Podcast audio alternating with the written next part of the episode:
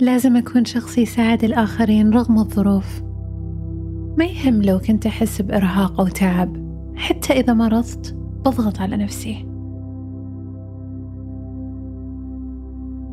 ممكن جزء فينا يحس الآخرين أهم منا خاصة أحبابنا والمقربين منا.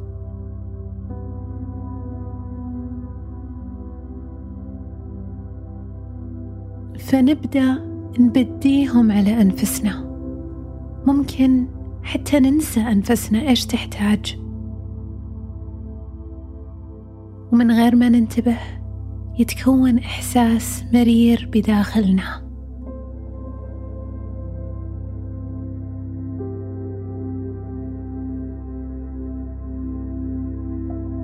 بدون ما ندرك صرنا سبب معاناتنا.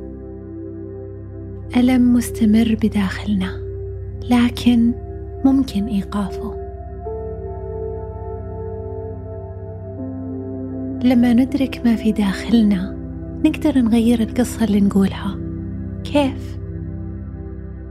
نكرر الفكرة الجديدة اللي فيها نستشعر السعة إلى ما تترسخ شعوريا.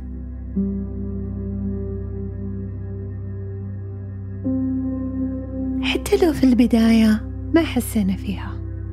مع الوقت شوي شوي لما نكرر ونكرر على ذواتنا قصة مختلفة. لما نؤمن إنه نقدر نختار اختيار جديد يتحرك شيء داخل قلوبنا ونحس بالتغيير.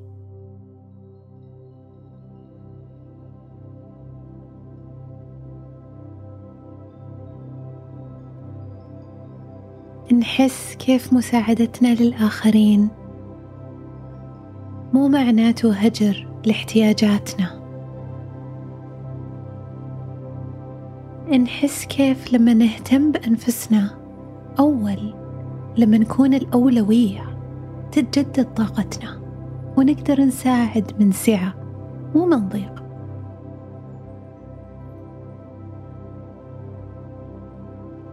كيف المرارة تتكون لما نضع أنفسنا في آخر القائمة؟ وكيف هذا أمر ما يخدم أحبابنا ولا يخدم ذواتنا؟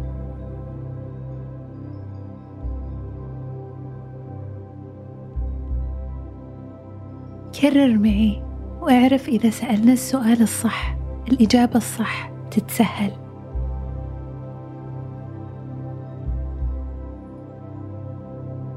السؤال المفتوح يفتح الاحتمالات اللامحدودة في هذا الكون لأنه يخلق لنا المساحة اللي فيها نستقبل الإجابة بكل يسر.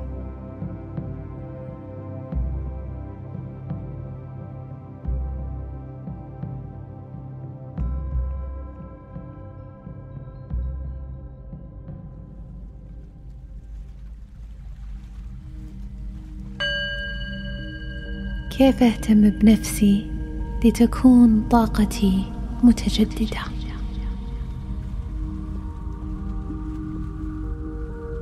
أنا أهتم بنفسي لتكون طاقتي متجددة.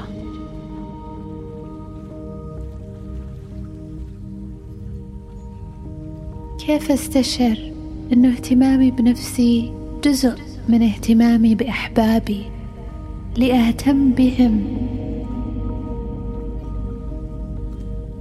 كيف أستشعر انه اهتمامي بنفسي هو جزء من اهتمامي بأحبابي؟ ومنها أهتم فيهم في سعه أنا أستشعر إن اهتمامي بنفسي هو جزء من اهتمامي بأحبابي. وفيها أهتم فيهم في سعة.